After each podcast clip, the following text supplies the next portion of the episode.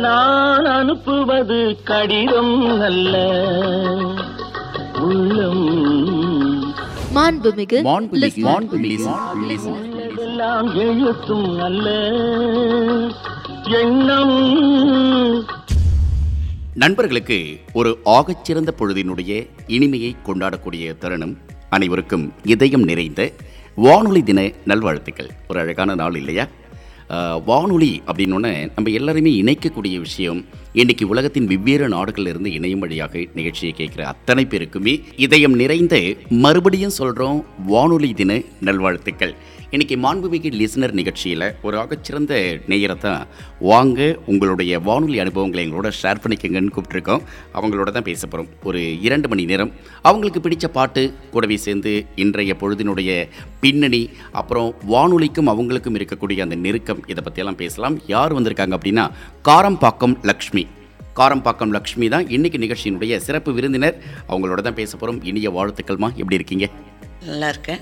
நேயர்கள் அனைவருக்கும் எனது சர்வதேச உல வானொலி தினத்தை முன்னிட்டு எனது வாழ்த்துக்களை தெரிவித்துக் கொள்கிறேன். கண்டிப்பா கண்டிப்பா. உங்களுடைய வாழ்த்து வந்து ரொம்ப அவசியம். எத்தனை வருஷமா ரேடியோ கேட்குறீங்கம்மா நீங்க நான் வந்து குறைஞ்சபட்சம் வந்து இரு- இருபத்தஞ்சி வருஷமாக கேட்டுட்டு இருபத்தஞ்சு வருஷமா? சின்ன வயசுலேருந்தே கேட்டுட்டு இருக்கேன். சின்ன வயசுலேருந்தே கேட்டுட்டு இருக்கிறேன். அது வந்து பிரபலம் ஆனது வந்து ரெண்டாயிரத்தி அஞ்சுலேருந்து காரம்பாக்கம் லக்ஷ்மி காரம்பாக்கம் லக்ஷ்மின்ட்டு. சரி ரெண்டாயிரத்தி அஞ்சுக்கு முன்னாடி வரைக்கும் நீங்க தமிழ்நாட்டுல எந்த பகுதியில் இருந்தீங்க? நான் வந்து தஞ்சாவூர் மாவட்டத்தில். ம். இப்பொழுது வந்து நாகப்பட்டினம். அதில் வந்து திருமருகல் என்ற ஊரில். இருந்தோம். அப்போ வானொலி கேட்க ஆரம்பிச்சதெல்லாம் அந்த ஊர்ல அந்த ஊர்லேருந்து தான் வந்து கேட்க ஆரம்பித்தோம் நாங்கள் வெளியில் எங்கேயான கிளம்பும் போ- போகும்பொழுது ம். நம்மளுடைய இது விவித் பாரதியோட நிகழ்ச்சிகள் வந்து காலையில் சுப்ரபாதத்துலேருந்து எல்லா நிகழ்ச்சிகளும் போடுவாப்புல ஒவ்வொரு நிகழ்ச்சிகளும் போடுவாப்புல. அப்படி போடும்பொழுது நான் வெளியில் அங்கேருந்து ஒரு மோர் வாங்குறதுக்கு போவோம். இருபத்தஞ்சி பைசா மோர். ஓகேம்மா. அந்த மோர் வாங்குறதுக்காக ரெண்டு மைல் தூரம் நடப்போம். சரி. அந்த நடந்து வரும்போது நடந்து போயிட்டு ஒரு ஒரு மணி நேரம் காலையில் வந்து ஆறு டு ஏழு சுப்ரபாத நிகழ்ச்சி நடக்கும். அந்த நிகழ்ச்சி ஆரம்பிக்கும் பொழுது முடியறதுக்குள்ள போயிட்டு நடந்து போயிட்டு அந்த ஊர்ல. நடந்து போயிட்டு நடந்து வந்து இப்போ ரேடியோ வந்து அப்போ இல்லை நடந்து போயிட்டு நடந்து வரப்ப ரேடியோ இப்போ இருக்க மாதிரி நம்ம வந்து வாக்கபிளில் கொண்டு போகிறதில்ல அன்றைக்கி வந்து வீட்டில் தான் இருக்கும் ரேடியோ பெட்டிகள்லாம். நம்ம வந்து கேட்கணும் இல்லைனா வெளியே போகிறப்ப நம்மளுடைய ட்ராவல் பண்ண முடியாது. அந்த நிகழ்ச்சி கேட்கணும் வேக வேகமாக ஓடி வருவோம் வீட்டுக்குலாம் ஸோ இந்த மாதிரி சந்தர்ப்பத்தில் எப்படி வானொலி உங்களுக்கு வானொலி வந்து வீட்டுக்கு வீடு வானொலி அந்த இடத்துல வீட்டுக்கு வீடு இருக்கும். எங்க இதை பண்ணாலும் வீட்டுக்கு வீடு இருக்கும். கறந்தம் நினைக்க. ஒவ்வொரு நேரங்களும் நேயர்கள் எல்லாம் வந்து இதை வானொலியில வந்து எப்படி பேசுறாங்க கொ- குரல் கேட்குது ம். பேசுறதுக்கு உண்டான இதெல்லாம் எப்படிங்கிறது எனக்கு அந்த நேரத்தில் வந்து தெரியாது. ஆமாம் இல்லை இப்போ நீங்கள் வந்து இப்போ நீங்கள் சொன்னது வந்து தஞ்சாவூர் மாவட்டம் இப்போக்கு இப்போதைக்கு வந்து நாகப்பட்டினம் நாகப்பட்டினம். சரி நாகப்பட்டினத்துல இருந்து சென்னைக்கு எப்போ வரீங்க? சென்னைக்கு வந்து எண்பத்தி நாலில் சென்னைக்கு வந்து எண்பத்தி நாலுக்கு. எண்பத்தி நாலுக்கு பிறகு ரேடியோ வந்து சென்னையில இருந்து கேட்க ஆரம்பிக்கிறீங்க. ஆமாம் இல்லையா? ஆமாம் சரி. உங்களுடைய முதல் கடிதம் எந்த வானொலிக்கு எழுதுனீங்க? காரம்பாக்கம் லக்ஷ்மி அப்படிங்கிற பேரோட. நான் வந்து கடிதம்னு எழுதினது கிடையாது. கடிதம்னு எழுதின கிடையாது. நான் எனக்கு வந்து சின்ன வயசுல இருந்தே வந்து ரேடியோ கேட்கறதுக்கு பிடிக்கும். வானொலியில் வந்து நாடகங்கள் இது சொற்பொழிவுகள். எல்லாமே ஒவ்வொரு நாள் பக்கத்து வீட்டில் வந்து வானொலி இருக்கும். சரி. எங்கள் வீட்டுக்கு பக்கத்து வீட்டில் அந்த இது நிகழ்ச்சிகள் நைட்டில் வந்து இந்த சொற்பொழிவுகள்லாம் பத்து மணிக்கு எஃப்எம் ரெண்டாவது அலவரிசை. எஃப்எம்லாம் இப்போ கிடையாது. பன் இது சென்னை ஒன்று சென்னை ரெண்டு. இப்படி தான் இருந்தது. இருந்த காலத்துக்கு கட்டத்தில் அங்கே வந்து நாடகங்கள் போட்டானாக்க சென்னை ஒன்றில் நாடகங்கள் போடுவாப்புல அந்த நாடகங்கள் போடும்போது நாடகங்கள் கேட்போம் ஒளிச்சித்திரம் கேட்போம் சொற்பொழிவுகள் கேட்போம். சரி இது மாதிரி நிறைய விஷயங்கள் கேட்டு கேட்டு ஒரு வானொலிக்கான காதலை வளர்க்க ஆரம்பிச்சிட்டிங்க. இப்போ ஒரு சின்ன இடைவெளி எடுத்துக்கலாம். என்ன பாட்டு கேட்கலாம்னு சொல்லுங்க. நீங்கள் நான் என்றால் நான் இதுக்கு நானும் நீயும்னு ஒரு பாட்டு. அது என்ன படம் தெரியுமா? ஸோ அந்த பாட்டு தான் வேணும் இப்போதைக்கு. நான் என்றால் நான்ல இருந்து நான், கேட்க நான், ஆரம்பிச்சாச்சா? நான்ல இருந்து கேட்கிறேன். நாங்க இல்லாம நீங்க இல்லைன்ற மாதிரி. நாங்க நீங்க இல்லை. இல்லாம நாங்க இல்ல. நாங்க இல்ல. சரி சந்தோஷம். இந்த நேரத்தில் மாண்புமிகு லிஸ்னர் நிகழ்ச்சியில் இன்னைக்கு சிறப்பு விருந்தினராக காரம்பாக்கம் லக்ஷ்மி வந்திருக்காங்க.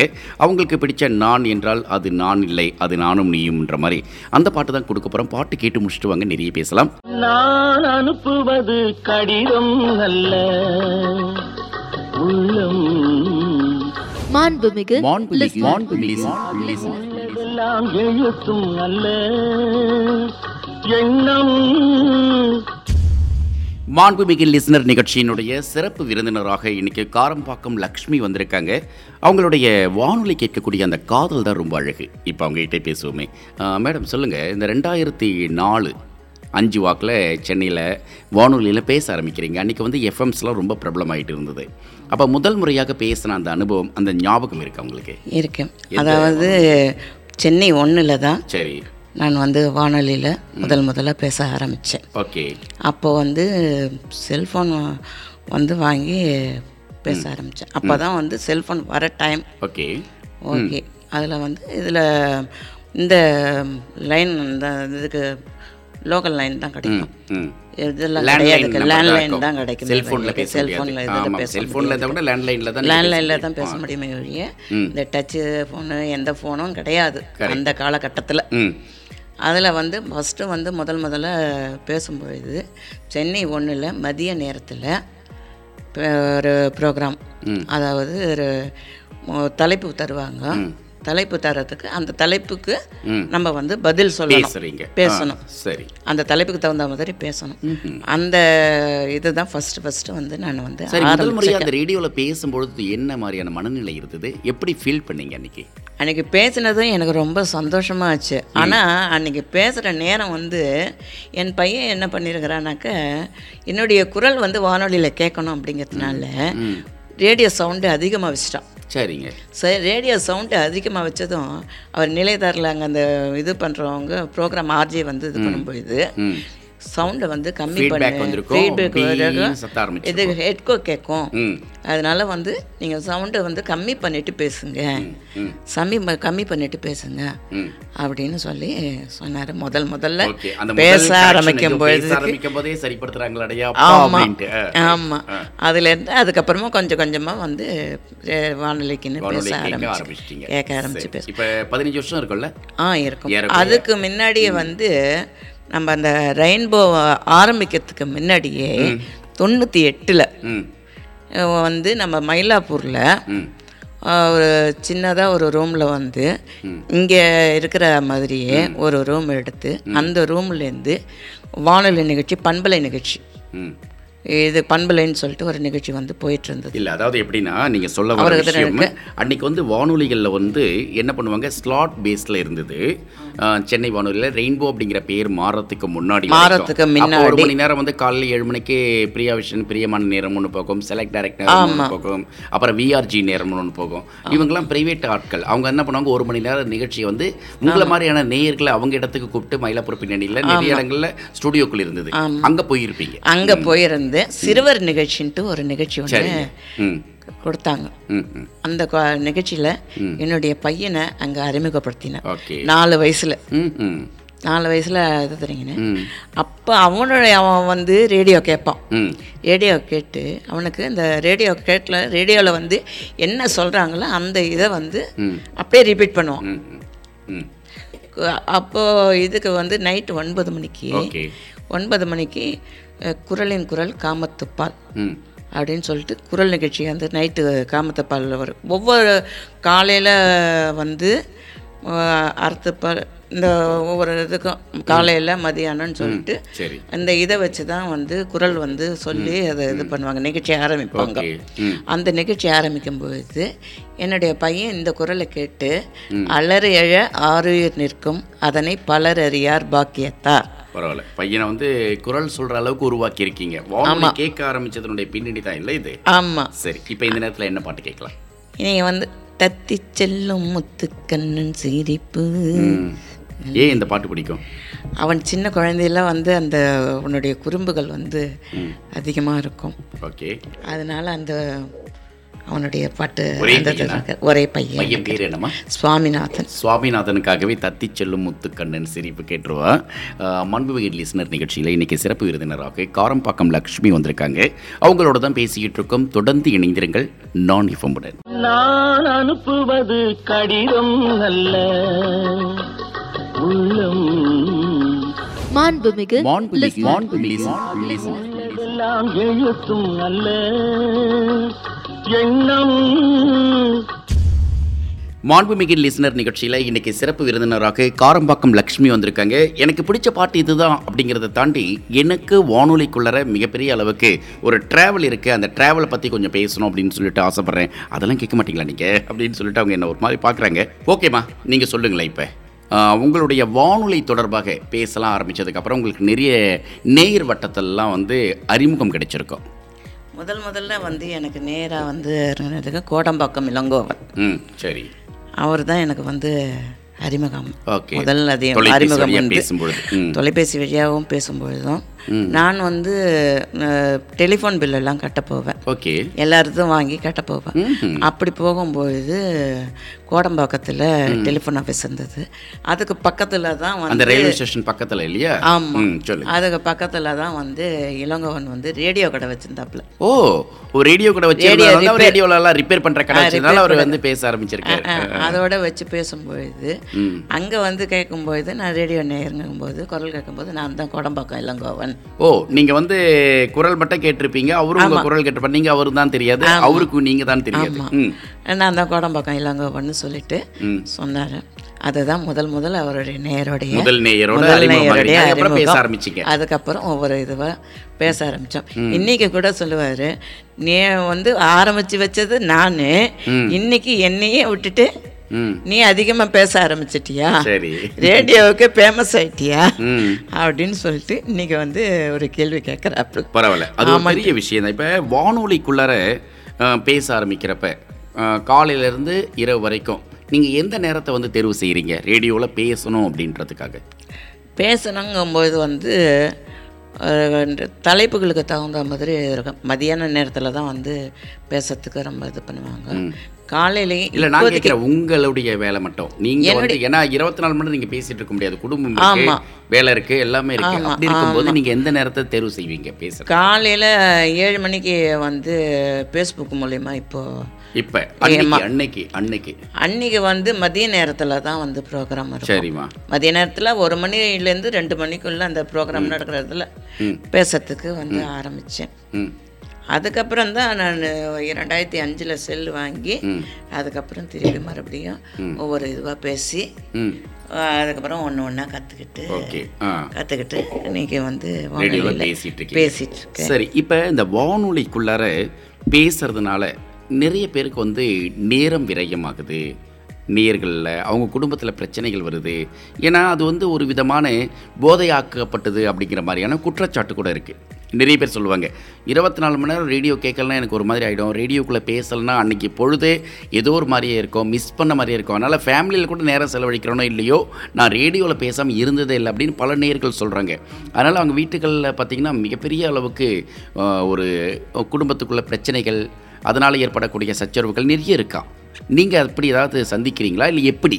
கிடையாது. வானொலி கேட்கறதுனால வந்து பிரச்சனைகளே கிடையாது. சரி. வான் வானொலி கேட்கும்பொழுது அதில் வந்து பல அறிவுரைகள்லாம் கொடுக்குறாங்க.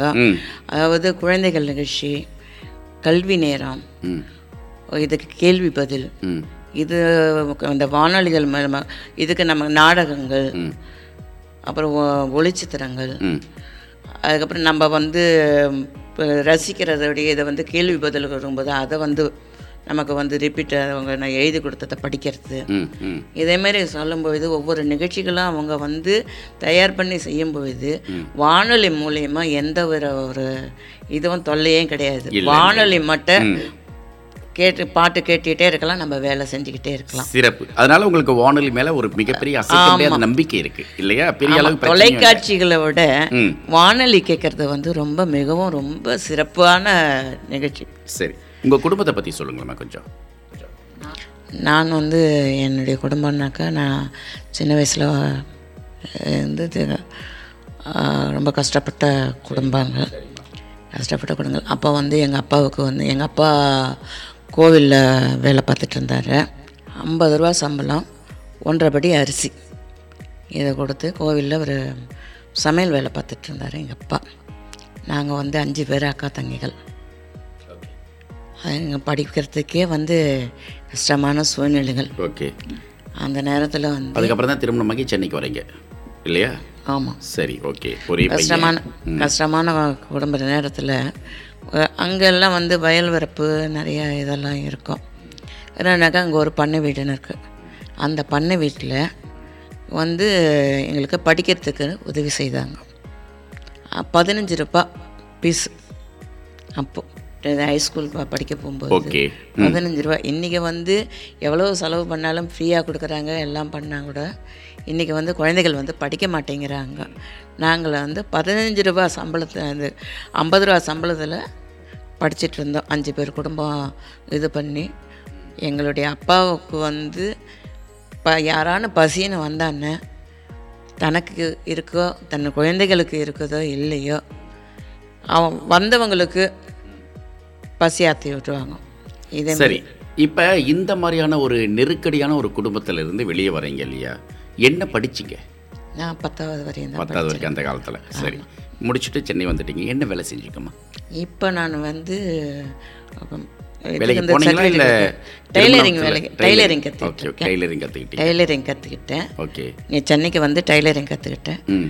டைலரிங் கற்றுக்கிட்டு டைலர் வேலைக்கு போயிட்டு இருந்தேன் ஓகே போயிட்டு இருந்தேன் அதுக்கப்புறம் பல சூழ்நிலைகள் அப்படியே சில வாழ்க்கையெல்லாம் ஓடி போயிட்டு அதுக்கப்புறமா ரெண்டு தொண்ணூற்றி மூணில் திருமணம் ஆச்சு. ஓகே அன்னையிலேருந்து நீ வரையும் அப்படியே போயிட்டு இருக்கு வாழ்க்கை ஓடிட்டு இருக்கு சரி சந்தோஷம். இப்படி இந்த மகிழ்ச்சியான ஒரு தருணத்தில் என்ன பாட்டு கேட்கலாம் சொல்லுங்க. படித்ததினால் அறிவு பெற்றோர் ஆயிரம் உண்டு. பாடம் படிக்காத மேதைகளும் ஆயிரம் உண்டு. அந்த பாடல் வந்து படிக்காத மேதையிலேருந்து கண்டிப்பாக அந்த பாட்டு வேணும். ஏன்னா எவ்வளோ பேர் வந்து படித்தவர்கள் எல்லாருமே அறிவாளிகள் கிடையாது. அறிவாளியாக செயல்படுறதுக்கு படிப்பு ஒரு முக்கியமான விஷயமும் கிடையாது அப்படிங்கிறத ரொம்ப அழகாக அந்த காலத்தில் அவ்வளோ தெளிவாக மக்கள் பார்க்கக்கூடிய வெகுஜன ஊடகத்தில் சினிமாவெல்லாம் சொல்லி புரிய வச்சதே ஒரு பெரிய பலம் தான் சொல்லணும் ஆமாம் ஆமாம் கண்டிப்பாக மாண்புமிகு லிஸ்னரில் இப்போ அந்த பாட்டு கேட்டுருவோம். பாட்டு கேட்டு முடிச்சுட்டு வாங்க. இன்றைக்கி சிறப்பு விருந்தினராக நம்மளுடைய காரம்பாக்கம் லக்ஷ்மி சிறப்பு நேயராக வந்திருக்கார். வானொலி தினத்தில் ஒரு வானொலி நேயரை கொண்டாடி கொண்டிருக்கிறது நான் எஃப்எம். நான் அனுப்புவது கடிதம் அல்ல. உள்ளம் மாண்புமிகு மாண்புமிகு மாண்புமிகு லிஸ்னர் எல்லாம் எழுத்தும் அல்ல. எண்ணம் காரம்பாக்கம் லக்ஷ்மி தான் இன்னைக்கு நம்மளுடைய மாண்புமிகு லிசனருடைய சிறப்பு விருந்தினராக கலந்துக்கிட்டு இருக்காங்க. ஒரு ஆகச்சிறந்த நேயராக ஒரு வானொலி தினத்தில் அவங்க கிட்ட பேசிகிட்டு இருக்கும்போது அவங்களுடைய வானொலி அனுபவங்கள். இன்றைக்கி இன்னைக்கு நாகை மாவட்டம் கொஞ்ச நாளுக்கு முன்னாடி பார்த்தீங்கன்னா அது தஞ்சாவூர் மாவட்டமாக இருந்தது. அங்கேருந்து நான் வந்திருந்தேன். சென்னைக்கு சற்றதைக்குரிய ஒரு எண்பத்தைந்துலேருந்து சென்னை வாசியாகவே நான் மாறிட்டேன். அதுக்கப்புறம் வானொலி கேட்க ஆரம்பித்தேன் ரெண்டாயிரத்தி நாலுக்கு அப்புறமா ரெண்டாயிரத்தி அஞ்சுலேருந்து ரேடியோவில் பேச ஆரம்பித்தேன் இன்றைக்கி வரைக்கும் ரேடியோவில் பேசிகிட்டு இருக்கேன். முதல் நேயர் அப்படின்னு பார்த்தா நான் வந்து சந்தித்தது வந்து கோடம்பாக்கம் இளங்கோவனை தான். அதுவும் வந்து நான் டெலஃபோன் பில்லாம் கட்டுறதுக்கு போகிறப்ப ரயில்வே ஸ்டேஷன் பக்கத்தில் இருந்த ஒரு ரேடியோ கடை வச்சுருந்தார். எதேச்சியாக போய் நிற்கிறேன் எதேச்சியாக பேச ஆரம்பித்தேன் அப்படி தான் என்னுடைய வானொலி வட்டத்தினுடைய அடுத்த கட்ட நகர்வு. இதெல்லாம் சொல்லி முடிச்சிட்டாங்க. பையன் வந்து திருக்குறள் சொன்னார் குட்டி பையனாக இருக்கப்ப அதுக்கப்புறம் அவனுக்கும் வானொலி கேட்குறதுல ஆர்வமாயிடுச்சு. இதெல்லாம் வந்து அவங்களுடைய அனுபவங்கள். இப்போ இந்த நேரத்தில் தான் கேட்கணும் லக்ஷ்மி அம்மா சொல்லுங்கள் இப்போ வானொலி நேயர் அப்படிங்கிற ஒரு அடையாளம் உங்களுக்கு வந்து கிடைச்சதுக்கப்புறமா பார்க்குறவங்கள உங்களை எப்படி ரிசீவ் பண்ணுறாங்க ரிசீவ் பண்ணும்போது ஒவ்வொரு நேரமும் அவங்க வந்து நீங்கள் தானா காரம்பாக்கம் லக்ஷ்மியா? நம்ம ஃபேஸ்புக்கில் எப்போதுமே வந்து ஏதான ஒரு இதுவாக இருந்ததுன்னா கூட இதுக்கு ஸ்டேட்டஸ் போட்டு விட்டு ம். ஸ்டேட்டஸ் போட்டு இந்த ஸ்டேட்டஸ் போடுறது இந்த வாட்ஸ்அப்பில் டிபி வைக்கிறது இதெல்லாம் வந்து பழகிட்டீங்களா எல்லாருமே? எல்லாம் ஆ பழகிட்டோம். ஏன்னா நான் எது கேட்குறேன்னா தொழில்நுணுக்கமான விஷயங்களை இன்றைக்கி விஞ்ஞான சாதனங்களை பயன்படுத்தக்கூடிய பெரிய துறையில் இருக்கக்கூடியவங்க சொல்லுவாங்க எனக்கு ஆண்ட்ராய்டு ஃபோனை வந்து யூஸ் பண்ண தெரியாதுன்னு சொல்ல கேட்ட நான் நிறைய பேரை சந்திச்சிருக்கேன். நிறைய பெரிய தொழிலதிபர்களே கூட சொல்லுவாங்க ஆண்ட்ராய்ட் ஃபோன்லாம் என்னால் பெருசாக இது பண்ண பேசிக் மொபைல் இருந்தால் போதும் அப்படின்வாங்க என்ன காரணம் அப்படின்னா அதுக்கு நேரம் இல்லை ரெண்டாவது அதுக்கான பயிற்சி எனக்கு பெருசாக இல்லை அப்படின்னு ரொம்ப வெளிப்படையாக சொல்லுவாங்க. நேர்கள் நிறைய பேரை பார்க்குறேன். பத்தாம் வகுப்பு ஒரு ஏழு எட்டு படித்தவங்க ஆனால் பார்த்தீங்கன்னா அவங்க செய்கிற வேலைகள் பெருசாக இருக்குது எப்படி இது சாத்தியப்பட்டது உங்களுக்கு? இது நான் கூட வந்து எல்லா ஒரு ஆப்பு என்னென்ன ஆப்பு தேவையோ ஆப்பு கூட. ஆப்பு. அதில் என்னென்ன இப்போ வந்து இபி பில்லு நம்ம கரண்ட் பில்லு வந்து எடுத்துகிட்டு போகிறாங்க எடுத்துகிட்டு போகிற இடத்துல வந்து நமக்கு வந்து கார்டில் வந்து எழுதாத போயிடுறாங்க. எழுதாத போகும்போது நம்ம வந்து அவங்க வந்தாங்களா வரலையாங்கிறது தெரியாத அளவுக்கு இருக்குது. அப்படி இருக்கும்பொழுது நான் வந்து அந்த இதில் வந்து இபியோட வந்து டிஎன்இபி அப்படின்னு சொல்லிட்டு கூகுளில் போய் அதை ஆப்பு போட்டு எடுப்பேன். அப்படி எடுக்கும்போது லிஸ்ட்டில் வந்து நம்மளுடைய வீட்டு நம்பரு அந்த இந்த நம்பர்லாம் போட்டு எடுத்தோம்னா அந்த ஃபோன் நம்பர்லாம் கேட்கும் அதெல்லாம் தெரியுமா? கண்டிப்பாக நான் என்ன கே நான் என்ன கேட்க வரேன்னா இதில் வந்து என்ன கேட்கும் அந்த ஆப் அப்படிங்கிறது ஆல்மோஸ்ட் எல்லாம் பயன்படுத்துகிற அத்தனை பேருக்குமே தெரியும். நான் கேட்குறது என்னென்னா இந்த மாதிரியான அப்ளிகேஷன்ஸ்லாம் டவுன்லோட் பண்ணுற ஒரு சின்னதான ஒரு புரிதல் அப்புறம் அது செய்யறதுக்கான ஒரு விஞ்ஞான சாதனத்தை பயன்படுத்தக்கூடிய அந்த நாலேஜ் இதெல்லாம் எப்படி நீங்கள் டெவலப் பண்ணிக்கிறீங்கன்னு தான் கேட்டேன். நான் ஒவ்வொரு இதை பார்க்கும்போது அந்த இதை வந்து இப்போ இன்னைக்கு ஒரு ரேஷன் கார்டு எடுக்க போகிறேன் ரேஷன் கார்டு வாங்கி கொடுன்னு சொல்லிட்டு இருக்கிறாங்க. அவங்களுடைய நம்பர் வந்து எனக்கு ஆட் ஆகலை. அப்படிங்க நானே பண்ணி கொடுப்பேன். அப்போ கற்றுக்கிட்டீங்க கற்றுக்கிட்டேன் யார் கற்றுக் கொடுக்குறா இது மாதிரி உங்களுக்கு? ஏன்னா நான் செல்லுலே பார்த்து கற்றுக்கிட்டேன் நானே கற்றுக்கிட்டேன் சுயமாக தான். ரேடியோவில் ஏதாவது போகிற போக்கில் ஒருத்தவங்க ஒன்று சொல்லுவாங்க ஓ இதுவா போய் பார்க்கலாமேன்னு பார்ப்பீங்க. ஆமாம் அதே போல் சோஷியல் மீடியாஸில் வந்து பார்த்தீங்கன்னா ஃபேஸ்புக்கில் ரொம்ப ஆக்டிவாக இருக்கீங்களா? ஆக்டிவாக இருக்கேன். சரி. என்ன மாதிரியான செய்திகள்லாம் ஃபேஸ்புக்கில் போடுவீங்க? ஃபேஸ்புக்கில் வந்து நமக்கு ரொம்ப இதுவாக இருக்க மாட்டேன். நிகழ்ச்சிகளுக்கு தகுந்த மாதிரி போடுவேன் வழிய. ரொம்ப இதுவான செய்திகள்லாம் போட மாட்டேன். தேவையான செய்திகள். போடுறீங்க. தேவையான ஆமாம் செய்திகளை. மட்டும் ஆ போடுவேன். சரி. இப்போ வானொலி அப்படிங்கிறப்ப உங்களை வந்து எல்லாருமே தெரிஞ்சுக்கிட்டாங்க. காரம்பாக்கம் லக்ஷ்மி இவங்க தான் அப்படின்னு சொல்லிட்டு. வானொலி நேயர்களுக்கு மத்தியில் ஒரு பக்கம் இருந்தாலும் வானொலியில் நிகழ்ச்சியாளர்கள் இருக்காங்க இல்லையா? ஆர்ஜிஎஸ் அதே போல் நிகழ்ச்சி தயாரிப்பாளர்களாக இருப்பாங்க. அவங்களாம் உங்களை எப்படி ரிசீவ் பண்ணுறாங்க ரீசன் நல்லா பண்ணுவாங்க. ஒவ்வொரு நான் ஒவ்வொரு இடத்துக்கு அன்றைக்கி போயிட்டு ஒரு நாள் போயிட்டு வந்தேன். அவங்கள போய் பார்க்கலான்னு போனேன். வாங்கம்மா எப்படி இருக்கிறீங்க? நல்லா இருக்கிறாங்கன்னு விசாரித்து காஃபி டீ எல்லாம் வாங்கி கொடுத்து கொஞ்ச நேரம் பேசிட்டு இதெல்லாம் சுற்றி பார்த்துட்டு சுற்றி பார்க்குற அளவுக்கு கூட அழைச்சின்னு போய் இது பண்ணாங்க. ஆல் இண்டியா ரேடியோவில் இது பண்ணாங்க. அதாவது உங்க மேல வந்து ஒரு மிகப்பெரிய அன்பையும் பாசத்தையும் வெளிப்படுத்துறாங்க. ஏன்னா ஒரு நேயர் அப்படிங்கிறத கடந்து நீங்க அக்கறையா அவங்க கிட்ட காட்டக்கூடிய அன்பு தானே ஆமாம் அதாவது அவங்களுக்கு இப்போ நான் ஒவ்வொருத்தருடைய நம்பர் கூட வாங்கி வச்சுப்பேன். வாங்கி வச்சிட்டேனாக்க இப்போ ஏற்கனவே வந்து இந்த ரெக்கார்டு தேஞ்ச மாதிரி ஒரு போட்டதே போட்டது வந்ததே வந்ததுன்ட்டு வரும். ஏதாவது நிகழ்ச்சிகள்லாம் நிகழ்ச்சிகள்லாம் வந்து உன்னிப்பாக கவனிப்பேன். உன்னிப்பாக கவனிக்கும் பொழுது ஏதான அதில் சிறு தடங்கள் வந்ததுன்னா அந்த தடங்கள் வந்து இதுவாக வந்துட்டு இருக்குது அதை சரி பண்ணுங்க. அப்படின்னு சொல்லிட்டு இவங்க ஆர்ஜிஎஸ் ஆ. ஆர்ஜிஎஸ் நம்பரை வாங்கி வச்சுப்பேன். இன்னைக்கு அன்றைக்கி வந்து யார் ஆர்ஜிஎஸ் இது இதில் இருக்கிறாங்களோ அவங்கள்ட்ட ஃபோன் பண்ணி இன்னைக்கு இந்த மாதிரி வருது. அதை கொஞ்சம் சரிப்படுத்திட்டு இதுங்கனாக்கா உங்களுக்கு வந்து பின்னாடி ஃபீட்பேக் போகும்போது உங்களுக்கு கரெக்டாக இருக்கும் அப்படின்னு சொல்லிட்டு சொல்லுவேன். அதுக்கப்புறம் அதை சரி பண்ணிடுவாங்க. நெட் இணையதளம் கூட ஒர்க் ஆகலைன்னா கூட குறைகள் வந்து சொல்லுவோம். ஃபேஸ்புக்லேயும் வந்து கம்ப்ளைண்ட் பண்ணுவோம். ஓகே. கொடுப்போம். சரி இது மாதிரியான குறைகளை சுட்டி காட்டுறதும் அதே போல் நிறைகளை பாராட்டுறதும் ஒரு மிக முக்கியமான விஷயம். தப்புன்னே சொல்ல முடியாது. இப்போ எனக்கு என்னன்னா இதில் வந்து உங்களால் மறக்க முடியாத அனுபவம் அப்படின்னா இந்த வானொலி நேயராக இத்தனை வருஷம். சற்றக்குறைய ஒரு பதினேழு வருஷமா உங்கள் வானொலி கேட்குறதுக்கு எண்பத்தி அஞ்சுலேருந்து நீங்கள் ரேடியோ கேட்டால் கூட ரெண்டாயிரத்தி அஞ்சுல தான் ரேடியோவில் பேச ஆரம்பிக்கிறீங்க. அதுலேருந்து பார்த்தீங்கன்னா ஒரு பதினேழு வருஷம். இந்த செவன்டீன் இயர்ஸ் வந்து உங்களுடைய வானொலியில் பேசக்கூடிய அந்த அனுபவத்தால் நீங்கள் சொல்லுங்களேன் மறக்க முடியாத நாள் அல்லது மறக்க முடியாத அனுபவம் அல்லது மறக்க முடியாத நபர். எனக்கு மறக்க முடியாத நாள் என்று சொன்ன எனக்கு சென்னை வானிலையில் முதல் முதலாக பேசும்பொழுது வந்த அனுபவம் தான் இன்னைக்கு. இந்த ஃபீட்பேக்.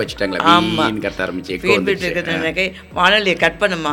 சட்பா இது சவுண்டை கட் பண்ணுமா? அப்படின்னு சொல்லி அந்த இதுதான் இன்னைக்கு வரையும் வந்து எனக்கு மறக்க நினைவில் முடியாத இருக்குது. மறக்க முடியாத இருக்குது. சரி சந்திச்ச நபர்ல ரொம்ப மறக்க முடியாத நபர் யார்? சந்திச்ச நேரில் எல்லாருமே நிறைய பேர் சந்திச்சிட்டேன். இன்றைக்கும் தொடர்பில் இருக்கிறாங்க. தொடர்பில் இருந்து இன்னைக்கு ஒரு எல்லா நேர்களையும் நம்பர்லாம் வாங்கி குரூப்பாக ஒன்று போட்டு வச்சுட்டு இன்றைக்கி என்னென்ன நிகழ்ச்சிகள் நடக்குது என்னென்ன இது பண்ணணுங்கிறது கூட ஒரு செய்தி அனுப்பினோம்னாக்கா அவங்க வந்து அன்றைக்கி பதில் மெசேஜ் அனுப்புகிறாங்க இப்போ வானொலி தினம் வருது பதிமூணாம் தேதி. இன்றைக்கி ப வந்து வானொலி தினம். அதுக்கு ரெண்டு நாள் முன்னாடியே நாங்கள் வந்து மெசேஜ் வந்து அனுப்பிச்சிட்டோம். எல்லா நேரம் இன்றைக்கி வந்து கலந்துக்கங்க.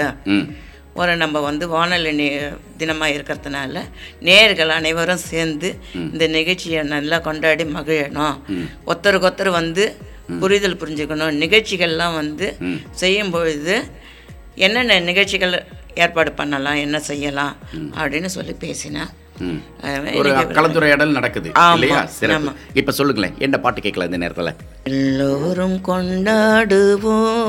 பாவமன்னிப்புல இருந்து பாவமன்னிப்புலேருந்து போட்டுருங்க எல்லாரும் கொண்டாடு. ஏன்னா வானொலி தினமாக இருக்கிறதுனால அந்த பாட்டு எல்லாரும் கொண்டாடுவோம் அந்த பாட்டு. கண்டிப்பா ஒரு மகிழ்ச்சியோட அதாவது இனம் மொழி மதம் எல்லாம் கடந்து வானொலி நேயர் அப்படிங்கிற ஒரு அடையாளத்தோட போகிறப்ப வானொலிக்கான ஒரு பெரிய பொறுப்பு என்ன அப்படிங்கிறது புரிய வைக்கிறீங்க. ரொம்ப நல்லது. தொடர்ந்து பேசலாம் இன்னைக்கு. அஹ், மாண்புமிகு லிசனர் நிகழ்ச்சியினுடைய சிறப்பு விருந்தினராக காரம்பாக்கம் லக்ஷ்மி வந்திருக்காங்க. அவங்களோட தான் பேசிகிட்டு இருக்கோம். அவங்களுக்கு பிடிச்ச பாடல்களை சொல்ல விட்டுட்டு அப்படி நான் எஃப்எம்ல உங்களுடன் உரையாடி கொண்டிருக்கிறேன். நான் நாக. நான் அனுப்புவது கடிதம் அல்ல. உள்ளம் மாண்புமிகு எல்லாம் எழுத்தும் எண்ணம் மாண்புமிகு லிசனர் நிகழ்ச்சியில் இன்னைக்கு சிறப்பு விருந்தினராக காரம்பாக்கம் லக்ஷ்மி வந்திருக்காங்க. அவங்களோட தான் பேசிக்கிட்டு இருக்கோம். சற்றே குறைய ஒரு பதினேழு வருஷங்களுக்கு மேலே வானொலியில் ஒரு நேயராக தொலைபேசி வழியாக பேசி உலகத்தில் வெவ்வேறு வானொலிகள்லாம் அவங்க வந்து பங்கெடுத்துக்கிறாங்க. அதன் மூலமாக அவங்க பிரபலமாக நேயர்கள் மத்தியில் இருக்காங்க அப்படிங்கிறது ஒரு பெரிய விஷயம். இன்னைக்கு நிகழ்ச்சியினுடைய சிறப்பு விருந்தினராக வாங்கம்மா வாங்க. உங்களுடைய வானொலி அனுபவங்களை கூட ஷேர் பண்ணிக்கோங்கன்னு சொல்லி தான் பேசிகிட்டு இருக்கோம் ஆமா இப்போ வானொலி மட்டும் இல்லை இப்போ தொலைபேசி வழியாக உரையாடல் நிறைய போயிட்டுருக்கு இன்றைக்கி இணைய வானொலிகள் வந்துடுச்சு. உலக நாடுகளில் இருக்கக்கூடிய வெவ்வேறு நாடுகளில் இயங்கக்கூடிய வானொலிகளும் தங்களுடைய இணைய ஒளிபரப்பு வழியாக நேயர்கள் கிட்ட போய் சேர்றாங்க. இல்லையா? இப்போ என்னென்னா போட்டிகள் அறிவிப்பாங்க பல இடங்களில். அந்த போட்டிகள் அறிவித்து பரிசு கொடுக்கறது அப்படிங்கிறது இயல்பான விஷயமாயிடுச்சு. இப்போ நீங்கள் கலந்துக்கிட்ட போட்டிகள் உங்களுக்கு கிடைச்ச பரிசுகள் அதன் மூலமாக கிடைச்ச சந்தோஷம் சொல்லுங்களேன். நான் அந்த பரிசு வாங்கினதை வந்து எடுத்துட்டு வரணும்னு நினச்சி மறந்துட்டேன். இல்லை ஒன்றும் பிரச்சனை இல்லை. நாங்கள் வந்து பார்த்துக்குறோம் எனக்கு நான் வந்து காரைக்கால் எஃப்எம்ல ம். ஒரு கிருஷ்ண ஜெயந்தி அன்னைக்கு. இங்கேருந்து காரைக்கால் எஃப்எம்கா சென்னையிலேருந்து? ஆமாம் இது ஒரு நிகழ்ச்சி வந்து காரைக்கால் இதுக்கு கிருஷ்ண ஜெயந்தி விழா கொண்டாடினாங்க. கிருஷ்ண ஜெயந்தி விழா கொண்டாடினதில் அதில் வந்து ஒரு போட்டி கேள்வி வச்சுருந்தாங்க. ஒரு அஞ்சு கொஸ்டின் அஞ்சு கொஸ்டினுக்கு பதில் அனுப்ப சொல்லி கேட்டிருந்தாங்க. அதில் கேட்டது வந்து நான் அஞ்சு கொஸ்டினுக்கும் பதில் வந்து அனுப்பினேன். அனுப்பினதுனால எனக்கு அழகான கிருஷ்ணர் படம் கிருஷ்ணர் படம் போட்ட ஒரு ஃப்ரேம். ஃப்ரேம் பண்ணி எனக்கு ப்ரைஸ் வந்து அனுப்பினாங்க. அனுப்பியிருந்தாங்க. அதுதான் முதல்ல முதல் பரிசு முதல் வாங்கினது. அதுக்கு முன்னாடியும் வாங்கியிருக்கிறேன். இந்த இது அல்- எப்பம். அலோ எஃப்எம்மில் போயிட்டு ரெண்டு சிடி ரெக்கார்டு கொடுத்தாங்க. ஃபஸ்ட்டு இது இது பண்ணது கலந்ததில். சிடி கேட்டாங்க கொடுத்தாங்க. நான் அப்புறம் வந்து இதில் மிர்ச்சி. மிர்ச்சி இல்லை ஒரு நைன்டி டூ பாயிண்ட் செவன் அந்த பிக் எஃப்எம் ஆ பிக் எஃப்எம் பிக் எஃப்எம்மில் வந்து ஒரு இந்த நந்தபாக்கத்தில் ஒரு சென்டர் இருக்குது trade centre trade great centre அதில் ஒரு ப்ரோக்ராம் பண்ணோம் ஆ அதில் வந்து இந்த பொருள்லாம் கொடுத்து. இது பண்ணி வீட்டுக்கு தேவையான. ப்ரைஸ் ஒன்று கொடுத்தாங்க. அதுக்கப்புறம் வந்து ஒரு இன்னொரு எஃப்எம்மில் வந்து ஒரு படம் பார்க்கறதுக்கு டிக்கெட் கொடுத்தாங்க. டிக்கெட் கொடுத்தாங்க. போய் பார்த்தீங்களா? ஆ பார்த்தோம். என்ன படம் பார்த்தீங்க? ஞாபகம் இருக்கா? இது எந்த காலகட்டம் இதெல்லாம்? இப்போ சமீபத்தில் தான். கொரோனாக்கு முன்னாடி. கொரோனாக்கு முன்னாடினா எப்படியும் ஒரு பத்து வருஷத்துக்கு மேலே இருக்கும். ம் சமீபம்ன்றது. ஆமாம் பத்து வருஷத்துக்கு மேலே இருக்கும். ஒரு இங்கிலீஷ் படம் ஒன்று அப்படியா? போடுறா? ஆமாம் இங்கிலீஷ் படம். ம் ம். சரி இது மாதிரியான போட்டிகள்லாம் அறிவிக்கிறப்ப அதில் கலந்துக்கும் போது என்ன மாதிரி தோணும்? நான் பரிசு வாங்கி தான் ஆவேன் அப்படிங்கிற மாதிரி முடிவு பண்ணி அடிப்பீங்களே அப்படி ஆமாம் இன்னையா அதாவது இப்போ வந்து வானொலியில் வந்து சுதந்திர தின விழாவுக்காக வந்து நியூஸ் நியூஸ் ரெண்டாவது சேனலில் வந்து நியூஸ் வந்து. சேனலில் காலையில் வந்து ஆறே முக்காலுக்கு. முக்கால் நியூஸில் வந்து இப்போ ஒரு இதுக்கு செவ்வாய்க்கிழமையும் வியாழக்கிழமையும் கேள்வி கேட்குறாங்க. அதில் வந்து ஆரம்பத்தில் இது வந்து சுதந்திர தின தண்ணியிலேருந்தே கேட்டுட்ருக்குறாங்க கேட்ட அன்னிலேருந்து கேட்கும்பொழுது எனக்கு வந்து நான் அதோடைய வெப்சைட் தெரியல. சரி. என் வாட்ஸ்அப்பில் அனுப்புறதுக்கு இமெயில் அனுப்புறதுக்கு தெரியல. அதுக்கப்புறமா அக்டோபரில் தான் வந்து எல்லாரும் ஃபேஸ்புக்கில் போட்டிருந்தாங்க. நான் சான்று வாங்கினேன் அப்படின்னு சொல்லிட்டு. அதுக்கப்புறமா நான் அதுக்கப்புறமா அந்த சான்று வாங்கிறதுக்கு இந்த இமெயில் ஐடி எல்லாம் வாங்கிட்டு அதுக்கப்புறம் அந்த கேள்வி எல்லாம் கேட்கறதுக்கு ஆரம்பித்தேன் ஆரம்பித்ததும் ஒவ்வொரு கேள்விக்கும் வாங்கும்போது அந்த கேள்விக்கு உண்டான பதிலை அனுப்பினேன். அனுப்பி அதில் வந்து எனக்கு சான்று கிடச்சிது. கொடுத்தாங்க. கொடுத்தாங்க. அதில் வந்து ப ஜனவரி பதினாலாம் தேதி. ம். பதினாலாம் தேதி வந்து ஒரு இது கேட்டிருந்தாங்க. அதில் வந்து பதில் அனுப்பிச்சு. ஓகே. பதில் அனுப்பிச்சு இதுங்க சான்றும் கொடுத்தாங்க. அவங்களுக்கு வந்து ஒரு டிஷர்ட்டு இந்தியன் பேங்க்கும் ம். வானொலியும் சேர்ந்து ஒரு ப்ரைஸ் கொடுத்தாங்க. அதில் வந்து டிஷர்ட் வந்து வாங்கினேன். வாங்குனீங்க. ரொம்ப சந்தோஷம். இந்த மாதிரியான பரிசுகள் கிடைக்கிறதுன்றதே ஒரு சின்ன சந்தோஷம் தானே. ஏன்னா ஒரு வானொலியில் பேசுகிறோம் நம்மளும் அங்கீகரித்து நமக்கு ஒரு பரிசு கொடுக்குறாங்க. அது எவ்வளோ பெரிய பரிசு அப்படிங்கிறதுலாம் செகண்ட் இஷ்யூ ஆனால் நமக்கு வந்து அது அங்கீகரிக்கப்பட்ட ஒரு மனிதராக நம்ம மாறுறோன்றதே பெருமை தான். அந்த பெருமையை தொடர்ந்து தக்க வச்சுக்கோங்க. இந்த நேரத்தில் என்ன பாட்டு கேட்கலாம்? இன்றைக்கு ஏன் இந்த ஆனந்தமே? இன்பத்தில் ஆடுதே அதாவது பரிசு வாங்கிட்டேன் அப்படிங்கிறதெல்லாம் அந்த ஆனந்தம். என்ன வைதேகி காத்திருந்தாலோ.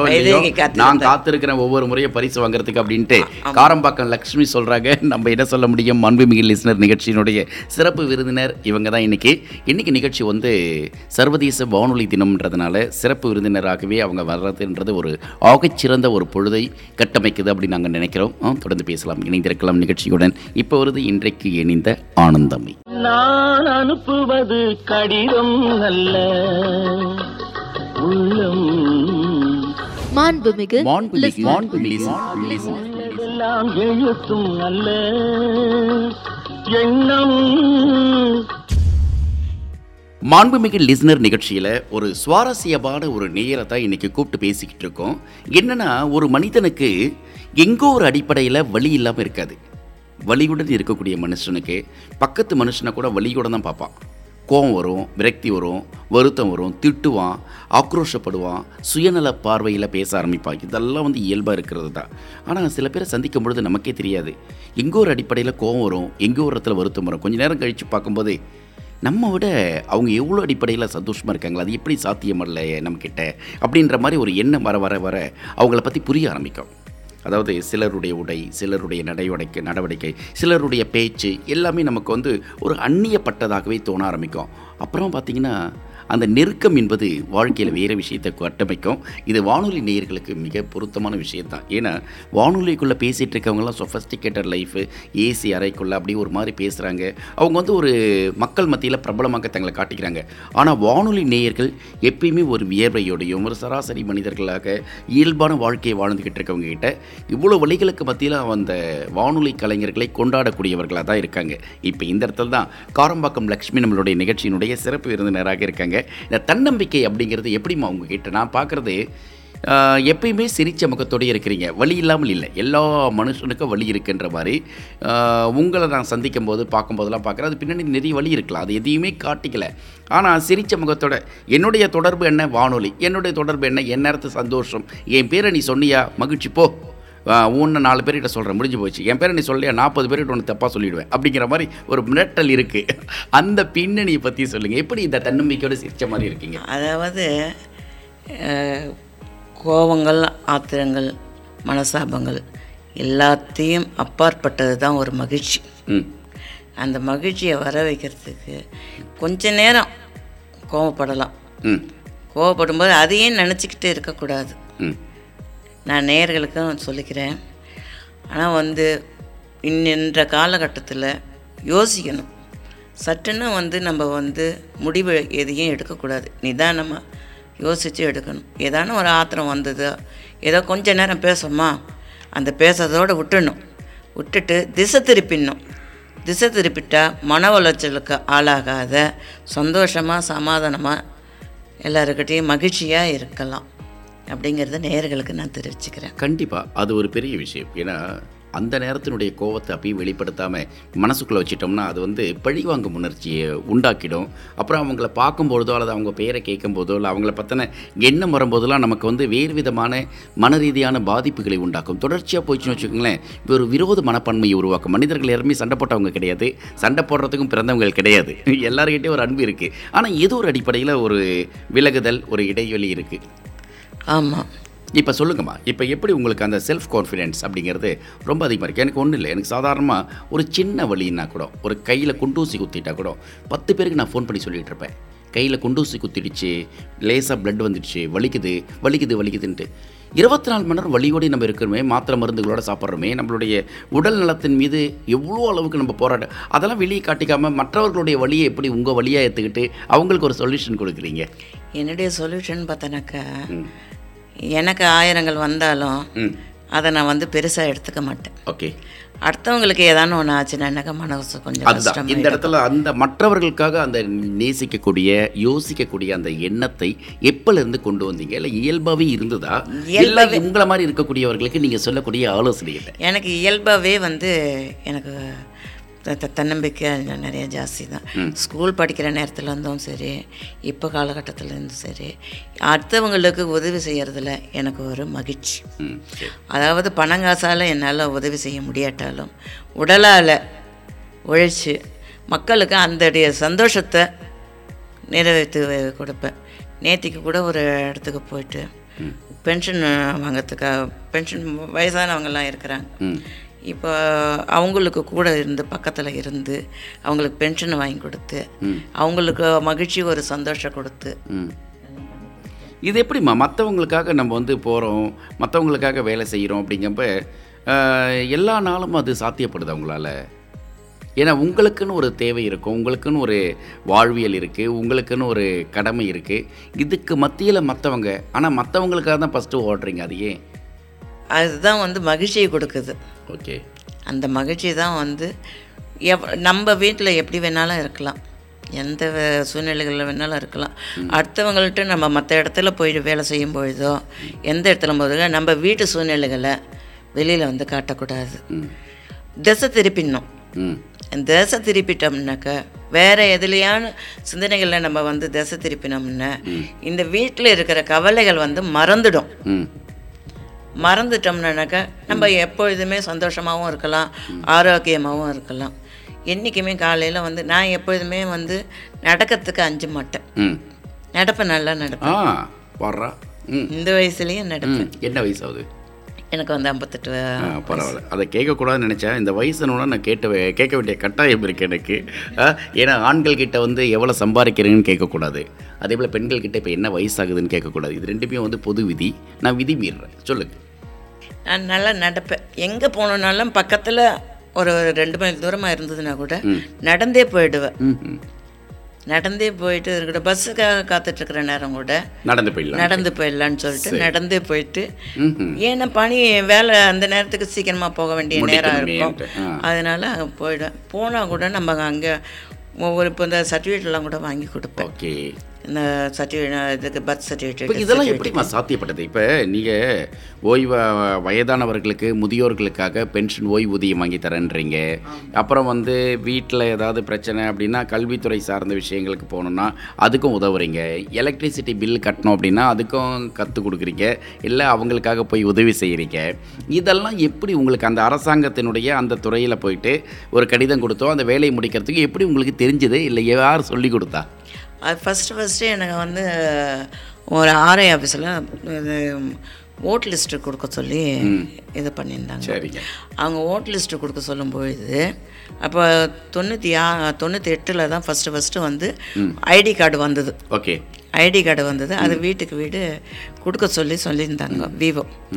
அப்போ விவோ சொல்லிட்டு இருக்கும்போது என்னை வந்து முதல்ல பின்னாடி முன்னாடி அனுப்பிச்சிட்டு பின்னாடியே வந்து அவங்க வந்து இந்த அம்மா கொடுக்குறாங்களா இல்லையா? கரெக்டாக செய்கிறாங்களா அப்படின்னு வந்து பார்த்துருக்குறாங்க. ஃபாலோ பண்ணியிருக்கிறாங்க எனக்கு அப்போ நான் வந்து கவனிக்கலை. என்னுடைய வேலைகள் தான் முக்கியம்னு சொல்லிட்டு அந்த வேலையை வந்து செய்யறதுக்கு போனேன். அதை செய்துட்டு அங்கேருந்து வந்ததும் ஏம்மா நான் வந்தது கூட தெரியாத அவ்வளோ சின்சியராக வேலை செய்கிறியம்மா அப்படின்னு அவங்களுக்கே ரொம்ப பிடிச்சி போச்சு. அதுக்கப்புறமா நான் வந்து ஆஃபீஸில் வந்து உனக்கு அங்கே பக்கத்தில் வந்து மனுவெல்லாம் எழுதுகிறாங்க எப்படி எழுதுறாங்கங்கிறத அதை கற்றுக்கோ ஓகே. கற்றுக்கிட்டேனாக்கா அது போல் வரவங்களுக்கு நீ வந்து எழுதி கொடுத்து ஹெல்ப் பண்ணு அப்படின்னு சொல்லி எங்க இதெல்லாம் பண்ணாங்க. ஓகே. நான் தேர்தல் சமயத்தில் கூட இது இதுக்கு இதில் ஓட்டில் அந்த நம்பர் ஓட்டுச்சாவடிக்குள்ள போயிட்டு. அவங்க வந்துக்கு நம்பர் மூணுன்னு சொல்லிட்டு அதுக்கு ஒன்று ரெண்டு மூணு ஒவ்வொருத்தருக்கு ஆமா சொல்லுங்க. ஒரு மூணு பேர் ஓட்டு வாக்காளர் வந்து அந்த இதுக்கான machine operator. ஏஜென்ட்டா உட்காருவாங்க ஏஜெண்டாக உட்காரல ஆ. இதில் உட்காந்தேன் ஓகே. இது ஓட்டு போடுறதுக்கு இந்த மிஷின் கொடுக்குறாங்க அதை ஆப்ரேட் பண்ணேன் அது ஆபரேட் ஓ அரசாங்கத்துடைய அரசாங்கத்துடைய. வேலையை அந்த. இதில் அப்போ வந்து டீச்சர்ஸ் எல்லாம் வந்து வேலை செய்ய மாட்டேன்னு அதனால இது மாதிரி தன்னார்வ தொண்டர்கள் தன்னார்வ. தொண்டர்கள். வந்து வேலை செய்யறதுக்கு வேணும் அப்படின்னு சொல்லி கூப்பிட்டாங்க அப்போ கூப்பிடும்பொழுது விவோ மூலியமா போய். அந்த வேலைகளை செய்த எல்லாம் காரம்பாக்கம் பகுதி காரம்பாக்கம் பகுதி. வளசரவாக்கத்துக்குள்ளேயே தான் பார்த்தேன். வளசரவாக்கத்துக்குள்ளேயே பார்த்தேன். செய்து கொடுத்தேன். அதெல்லாம் வந்து எனக்கு பேர். இனி கூட எலெக்ஷன் டைமில் வந்து இன்னைக்கு போனால் கூட. ஓட்டு கேட்க போனால் கூட. நீ ஏமா நீ வரல? ஏன் எலெக்ஷன் நிக்க வேண்டியது நம்ம காரம்பாக்கம் நான் வந்து நின்னேன். நின்னீங்களா? நின்னேன். அது சரி. அது ஏ, வந்து கட்சி சார்ந்தா இல்ல சுயேட்சையாவா? சுழற்சியாக நின்னேன். சரி. ரெண்டாயிரத்தி ஏழில். ஆ பாடுறா. ரெண்டாயிரத்தி ஏழில் வந்து எந்த வார்டுக்கு நின்னீங்க? எங்களுடைய எங்க பகுதியில. எல்லாம் காரம்பாக்கம். அப்போ வந்து மாநகராட்சி கிடையாது. அப்போ வந்து வார்டு தான் நாலாவது வார்டு. அதில் வந்து வார்டு மெம்பராக நின்னீங்க? நின்னேன். வார்டு மெம்பருக்கு. வார்டு மெம்பருக்கு நின்னேன். அப்போ நிற்கும் பொழுது சரியான மழைகள். அப்போ மழை வர நேரத்தில் வந்து பேர் சொல்ல விரும்பல. ஒரு எம்எல்ஏ வந்து நின்னவங்க ஜெயிச்சாங்க ஜெயிச்சவங்க தோத்தவங்கன்னு சொல்லி உள்ளே போய் ஒரு இதெல்லாம். கலாட்டா பண்ணி எல்லாத்தையும் ஓட்டெல்லாம் மாற்றி இது பண்ணிட்டாங்க. ஆனால் அவங்க ஜனங்க அங்கேருந்து வந்து எனக்கு கேட்கும்பொழுது உனக்கு தானே ஓட்டு போட்டேன். ஏன் ஜெயிச்சு வரல? அப்படின்னாங்க. அதுக்கு பிறகு வந்து சரியான ஒரு வாக்குகள் கொடுக்கல. ஓகே. அந்த அந்த காலகட்டத்தில் வந்து அவங்க ஜெயிச்சவங்க தோத்தாங்க தோத்தவங்க ஜெயிச்சாங்க. காட்டினவங்க நேர நீ ஜெயிச்சிட்டேன்னா நீ ஜெயிச்சிட்டேன்னு சொல்லி அவங்களுக்கு இது பண்ணி இப்போ போஸ்டிங் கொடுத்துட்டாங்க. அப்படி இருக்கும்பொழுது ஒருத்தர் என்ன பண்ணாங்க? கேஸ் போட்டாங்க. ஓகே கேஸ் போட்டாங்க. அவங்களுடைய எனக்கு வரலை அப்படின்னு சொல்லிட்டு கேஸ் போட்டு இது பண்ணும்பொழுது அதில் வந்து ஏன்னா கட்சியில் இருக்கிறவங்கெல்லாம் எனக்கு கீழே ஜெயிச்சாங்க. எனக்கு வந்து பதினோராவது இடத்துல ஓகே பதினாறாவது இடத்துல எனக்கு நான் வந்து இந்த இதுக்கு ஜெயிச்சவங்க இந்த தொ- பொட்டி மாற்றினா கூட எனக்கு வந்து பதினோராவது இடத்துல எனக்கு அந்த வார்டு மெம்பரில் இடம் சீட் கிடச்சிச்சு. கிடைச்சது. ஆமாம் ஓகே ஓகே. அப்புறம் கொஞ்ச நாள் இருந்தீங்களா? இல்லை. வார்டு மெம்பரா இல்ல? வார்டு மெம்பராக இல்லை. இல்ல சரி. ஏன்னாக்கா வந்து மூணு பேர் தான் இப்போ வார்டு மெம்பர். லேடிஸ் ஒருத்தர் ஜென்ஸ் ரெண்டு பேர் சரி. முதல் மூணு பேர் தேர்ந்தெடுத்து அதில் இது பண்ணாங்க. அதுக்கப்புறமா இந்த வருஷம் கூட நிற்கலான்னு இருந்தால் பணம் கொஞ்சம் தட்டுப்பாடு. எதுக்கு தேவையில்லாம அதனால சிரமப்பட வேண்டாம்னு சொல்லிட்டு சேவை தான் பண்ணிட்டு இருக்கீங்களே. அரசியல் கட்சியில. வந்து தான் நம்ம வந்து ஆட்சியில பதவியில வந்து தான் செய்யணும்னு அவசியம் இல்லை ஆமா. அப்படி எப்பயும் போல அப்போ நம்மளுடைய எப்போதும் போல சேவைகளை வந்து நான் தொடர்ந்து செஞ்சிட்டு இருக்கேன் கண்டிப்பா. இந்த நேரத்துல என்ன பாட்டு கேட்கலாம் சொல்லுங்களேன். ஓடி ஓடி உழிக்கணும் ஊருக்கெல்லாம் கொடுக்கணும். நல்ல நேரமா? நல்ல நேரம். மாண்புமிகு லிசனர் நிகழ்ச்சியில் சிறப்பு விருந்தினராக இன்னைக்கு காரம்பாக்கம் லக்ஷ்மி வந்திருக்காங்க. அவங்களோட தான் பேசிக்கிட்டு இருக்கோம். இப்போ ஓடி ஓடி உழைக்கணும் அப்படிங்கிற நல்ல நேரம் படத்தினுடைய பாடலை வந்து ஒழிக்க விடுறோம் பாட்டு கேட்டு முடிச்சுட்டு வாங்க. நிறைய பேசலாம். இது நான் எஃப்எம்முடைய மாண்புமிகு லிசனர் நிகழ்ச்சியை தொகுத்து வழங்கி கொண்டிருக்கிறேன் நான் நாகா. நான் அனுப்புவது கடிதம் அல்ல. உள்ளம். மாண்புமிகு மாண்புமிகு மாண்புமிகு எழுத்தும் அல்ல. எண்ணம். இன்னைக்கு ரொம்ப அழகான ஒரு நேரத்தில் தான் பேசிகிட்டு இருக்கோம். மாண்புமிகு லிசனர் நிகழ்ச்சியினுடைய சிறப்பு விருந்தினராக இன்றைக்கி காரம்பாக்கம் லக்ஷ்மி இருக்காங்க. அவங்களோட தான் பேசிகிட்டு இருக்கோம். நிறைய பாடல்கள் அவங்களுக்கு விருப்பமான பாடல்கள் ஒரு பட்டியல் வச்சுருக்காங்க. இந்தந்த படத்துலேருந்து இந்த பாட்டு வேணும்ன்ட்டு. ஆனால் இன்றைக்கி வானொலி தினமானதுனால அவங்கள ஒரு பேட்டியாளராக உட்காந்து பேசிகிட்டு இருக்கும்போது இதை சொல்லுங்கள் அதை சொல்லுங்கன்னா அந்த பாட்டை இன்னொரு நாள் சொல்லலாம் அப்படின்ற மாதிரி ஓடம் கட்டிட்டு அப்படியே கொஞ்சம் ஒதுக்கி வச்சிட்டு இருக்காங்க. லக்ஷ்மி அம்மா சொல்லுங்கள் இப்போ எல்லாருக்குமே வந்து வாழ்க்கை மீது ஏதோ ஒரு விதமான ஒரு நிலையாமை இருக்கும். என்னென்னா சின்ன சின்ன விரக்திக்கு கூட தற்கொலை பண்ணிப்பேன் அப்படிங்கிற அளவுக்கு யங்ஸ்டர்ஸ் கிட்ட மட்டும் இல்லை பெரியவங்கலேருந்து சின்னவங்க வரைக்கும் இருக்குது ஒரு சாதாரண அஞ்சு வயசு ஏழு வயசு பத்து வயசு பையன் கூட. வீட்டில் அம்மா திட்டிட்டாங்க அப்பா திட்டிட்டாங்க அப்படின்னோடனே மாடி மேலேருந்து குதித்து இறந்துடுறான். இப்போ சில நாட்கள் முன்னாடி ஒரு செய்தி கூட பார்த்திங்கன்னா ஒரு அஞ்சாவது படிக்கிற பையன் அம்மா எது திட்டாங்கன்னு சொன்னோன்னே அஞ்சாவது மாடிலேருந்து எகிரி குச்சிக்கிறான் நான் சேர்த்துட்றேன் போ அப்படின்ட்டு. குழந்த போயிடுச்சு. இப்போ என்னென்னா இந்த மாதிரியான ஃபோர்ஸபிள் சூசைட் அப்படிங்கிறது வந்து நிறைய வந்துடுச்சு சமூகம் ஏதோ ஒரு அடிப்படையில் ஒரு அழுத்தத்தை கொடுக்குது. குழந்தைகள் மனசில் கூட பெரிய பாதிப்பு உண்டாகுது. சராசரியாக இருக்கக்கூடியவங்களுக்கு கூட வாழ்க்கை பிடிக்கல அப்படின்னா ஒன்று சூசைட் தான் அப்படின்ட்டு. அது வல்ல தீர்வு தற்கொலை அல்ல தீர்வு. அதுக்கப்புறம் ஒன்று இருக்குது ஆனால் உங்களை மாதிரி தன்னம்பிக்கையோடு இருக்கக்கூடிய மனிதர்கள் என்ன சொல்ல பிரியப்படுறீங்க? என்ன நான் வந்து சொல்ல போகிறேன் எது இருந்தாலும் கொஞ்சம் நேரம் யோசிக்கணும். மனதை வந்து தளர விடக்கூடாது என்றைக்குமே இன்னி இன்னைக்கு நடக்கிறத தான் நாளைக்கு நடக்க போகுது. அதனால் வந்து மனசு இன்னைக்கு இருப்போம் நாளைக்கு இறந்து போயிடுவோம். பணம் வரும் நாளைக்கு போகும். அதனால் வந்து மனசை வந்து தளர விடக்கூடாது என்றைக்குமே தளர்ந்து போயிட்டோம்னாக்க தன் நமக்கு என்ன செய்கிறோங்கிறது கூட நினைவில்லாத போயிடும் நமக்கு. கொஞ்ச நேரம் யோசித்தோம்னா அதுலேருந்து மீளலாம். இன்ன சொல்லிட்டாங்களே? நம்ம வந்து இப்படி சொல்லிட்டாங்களே எனக்கு கொஞ்ச நேரம் ஆத்தத்தை கொட்டலாம். கொஞ்ச நேரம் ஆத்தத்தை கொட்டிட்டு ஒரு பத்து நிமிஷமோ இருபது நிமிஷம் ஆத்தத்தை கொட்டிட்டு அதுக்கப்புறமா அதோட நம்ம வந்து திசை திருப்பிடணும். திசை திருப்பிட்டு வேறு எதுலையான நிகழ்ச்சிகளையோ ஒரு பாட்டோ ஒரு நாடகமோ ஏதோ ஒரு கான்செப்ஷன் ஏதோ ஒரு இதில் போயிட்டோம்னாக்க இந்த இதோட மன இது வந்து உளைச்சல் வந்து நமக்கு மறந்து போயிடும். ஓகே. அமைதியாயிடும். இதை தான் நான் வந்து வா நேயர்களுக்கு நான் வந்து சொல்ல விரும்புகிறேன். சரி. எப்பொழுதுமே சந்தோஷமாக இருக்கணும். நேயர்கள் வந்து சந்தோஷத்தோட இருக்கணும். அந்த சந்தோஷத்தை கொடுக்கக்கூடிய நேயர்களை சந்தோஷமாக வச்சுக்கணும் அப்படிங்கிறது தான் வானொலி நிலையங்களுடைய வேலையாகவும் இருக்குது நிகழ்ச்சியாளர்களான வேலையும் எங்களுக்கும் அதுதான் இருக்குது ரொம்ப மகிழ்ச்சியான நேரமா. இப்போ சொல்லுங்களேன். இப்போ நான் சின்ன சின்ன கேள்வியாக கேட்கலான்னு இருக்கேன். லக்ஷ்மி அம்மாவுக்கு பிடிச்ச சாப்பாடு எது?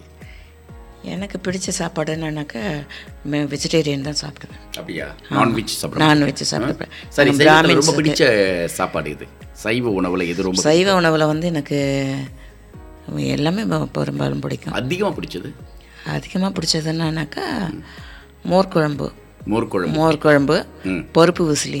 பருப்பு குழம்பு. அது ஒரு குழக்கட்டை செய்வாங்க. கொழுக்கட்டை. குழக்கட்டை அதாவது பூர்ண குழக்கட்டைன்னு சொல்லுவாங்க. அது ரொம்ப பிடிக்கும். பிள்ளையார் மோதகம். ரொம்ப பிடிக்கும். சரி. ஓகே உடையில் உங்களுக்கு ரொம்ப பிடிச்ச உடை? உடை வந்து சாரீஸ் தான். சாரி தான். ஆ. எத்தனை விதமான சாரி வச்சுருக்கீங்க? எத்தனை விதமாங்கிறது இல்லை சும்மா சிம்பிள் சாரி தான். சாரி தான் ரொம்ப பிடிக்கும். சரி. நீங்கள் பார்த்து ரசித்து மகிழ்ந்த திரைப்படம் அப்படின்னா எந்த படத்தை சொல்லுவீங்க? ரொம்ப பிடிச்ச முதல் எப்பப்பெல்லாம் நான் பார்க்கணும்னு நினச்சேன் இந்த படம் பார்ப்பேன் அப்படின்ட்டு. முதல் முதல் பார்த்தது வந்து எங்கள் ஊரில் பார்த்தோம். சரஸ்வதி சபதம் அந்த படம் தான் ஃபஸ்ட்டு ஃபஸ்ட்டு பார்த்தது. சரி.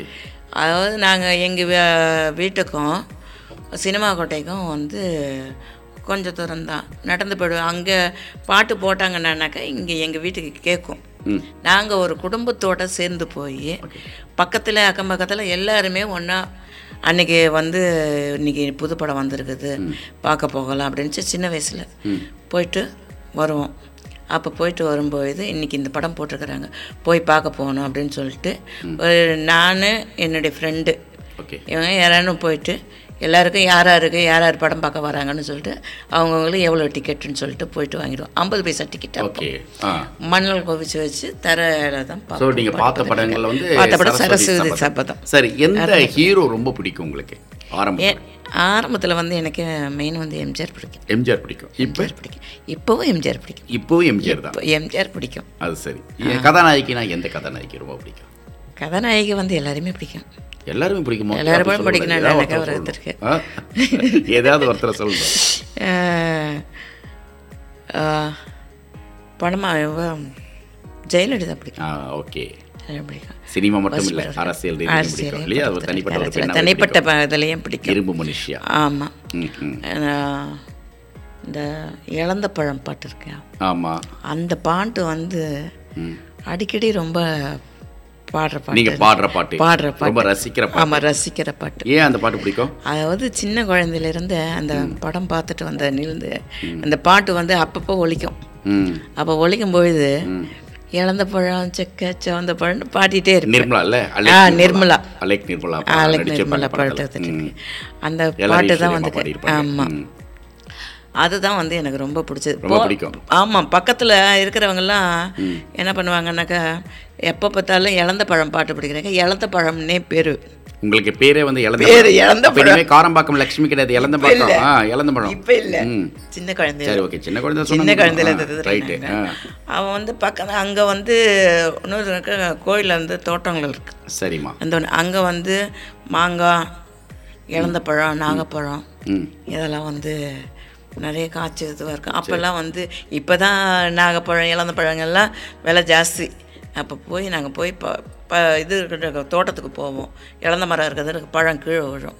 அந்த பழத்தை ஸ்கூலுக்கு போயிட்டு வந்த பிறகு தோட்டத்துக்கு போய் அந்த பழத்தை ப பறித்து சாப்பிட்டுட்டு இது பண்ணிட்டு ரொம்ப எல்லாம் இது பண்ணிட்டு வரும். கண்டிப்பா இவ்வளவு நேரம் இவ்வளவு பேசிட்டு நான் வந்து உங்ககிட்ட இந்த பாட்டு வேணுமான்னு கேட்கவே மாட்டேன். அந்த பாட்டை தான் கொடுக்க போறேன். இழந்த பழத்துல இருந்து இந்த பாட்டு இழந்த பாட்டு ரொம்ப எனக்கு வந்து பழம்ட்டு ரொம்ப ரொம்ப பிடிச்ச பாட்டு வந்து இழந்த பழம் கண்டிப்பா உங்களுக்காக அந்த பாட்டை ப்ளே பண்ணிடுறோம். மாண்புமிகு லிசனர் நிகழ்ச்சியில தெரிஞ்சும் தெரியாமலும் சின்ன வயசுல உங்களை செல்லமா இழந்த பழம் அப்படின்னு கூப்பிட்டாங்க பாருங்க. அதுதான் இப்போ கேட்க போறோம். பாட்டு கேட்டு முடிச்சுட்டு வாங்க பேசலாம். மாண்புமிகு லிசனர் நிகழ்ச்சியினுடைய சிறப்பு விருந்தினர் இன்னைக்கு காரம்பாக்கம் லக்ஷ்மி. நம்ம வானொலி தினத்துல இவ்வளவு சிறப்பா பேசிட்டு இருக்கோம் அப்படின்னு நினைக்கும் போது பெருமை தான் இல்லையா? நான் அனுப்புவது கடிதம் அல்ல. உள்ளம் மாண்புமிகு மாண்புமிகு மாண்புமிகு. உள்ளதெல்லாம் எழுத்தும் அல்ல. எண்ணம் மாண்புமிகு லிசனர் நிகழ்ச்சியில் இன்றைக்கி சிறப்பு விருந்தினராக காரம்பாக்கம் லக்ஷ்மி வந்திருக்காங்க. அவங்க கிட்ட தான் பேசிகிட்டு இருக்கோம். நிகழ்ச்சியினுடைய நிறைவு தருணம் இது. அம்மா சொல்லுங்கள் இவ்வளோ மணி நேரம் ஒரு ரெண்டு மணி நேரம் ஏறக்குறைய பாட்டுக்கு மத்தியில் நிறைய பேசியிருக்கோம்.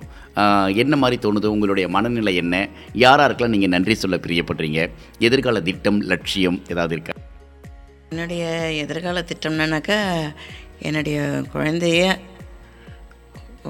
இத்தனை நாளைக்கு எதிர்கால அவனுடைய சம்பாத்தியத்தில் ஒரு இடம் இதில் அரக்கோணத்தில் வாங்கியிருக்கிறேன். ம் கால் பரவாயில்லையே. கிரவுண்ட் வாங்கியிருக்கிறேன். என்ன பண்றாரு தம்பி? என்ன வேலை செய்யறாரு தம்பி வந்து இந்த கெமிக்கல் ஹவுஸ் கீப்பிங் ஓகே இந்த இது ரெடி பண்ணுறது அந்த இதெல்லாம். இந்த பினாயில் இதெல்லாம் ரெடி பண்ணுறது அந்த இது கம்பெனியில் வேலை பார்க்குறான். மாதம் ஒன்பதாயிரம் சம்பாதிக்கிறான். சரி. அதில் அவனுடைய சேமிப்பில் ஒரு இடம் வந்து அரக்கோணத்தில் வாங்கியிருக்கிறேன் கால் கிரவுண்டு ஆ.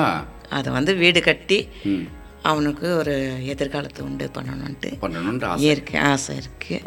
இப்போ கையில் வந்து பணம் இல்லாத சுச்சுவேஷன் இருக்கிறதுனால சிறுக சிறுக அது பணம் சேர்த்து இடம் வாங்கி பட்டாவும் வாங்கி முடிச்சிட்டேன். ஓ முடிச்சிட்டேன். கடன் இல்லாத முடிச்சிட்டேன். சரி சரி சரி முடிச்சு இன்னைக்கு ஒரு அந்த ஒரு இது வச்சுட்டு இது உங்களுடைய எதிர்கால திட்டம். எதிர்கால சீக்கிரமா திட்டம். புதுமனை புகு விழாவுக்கு. எங்களுடைய வாழ்த்துக்கள்.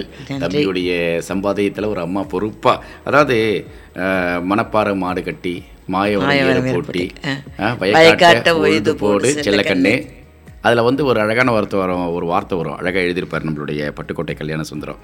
அதாவது ஆற நூறு ஆக்குவாங்க. அதனால் அம்மா கையில் கொடுத்து விடு செல்லக்கண்ணு அவங்க ஆற நூறு ஆக்குவாங்க செல்லக்கண்ணு அப்படின்னுவார். ஸோ அதாவது ஒரு அம்மா தான் வந்து பொறுப்பான ஒரு விஷயம்னுவாங்க. நீங்கள் பொறுப்பாக தம்பி சம்பாதிக்கிற காசெல்லாம் சேர்த்து வச்சு ஒரு வீடுக்காக ஒரு இடத்த வாங்கி வைக்கிறீங்களா? அது பெரிய விஷயம்.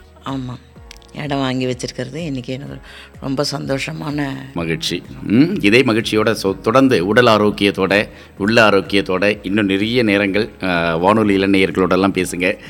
உங்களுடைய தனிப்பட்ட ஒரு அடையாளம் ரொம்ப சிறப்பாக இருக்குது. எங்களுக்கு பெருமையாகவும் இருக்குது இந்த வானொலி தினத்தில் இந்த மாதிரியான நேயர்களோட எல்லாம் நாங்கள் பேசுகிறது வந்து எங்களுக்கு கிடைச்ச ஒரு கௌரவம். ரொம்ப நன்றிமா இதுவரையும் எனக்கு இந்த நானஃபமில் எனக்கு வாய்ப்பு தந்து என்னுடைய நிகழ்ச்சியை இந்த வானொலி தினத்தில் ஒளிபரப்புறது எனக்கு ரொம்ப மகிழ்ச்சி.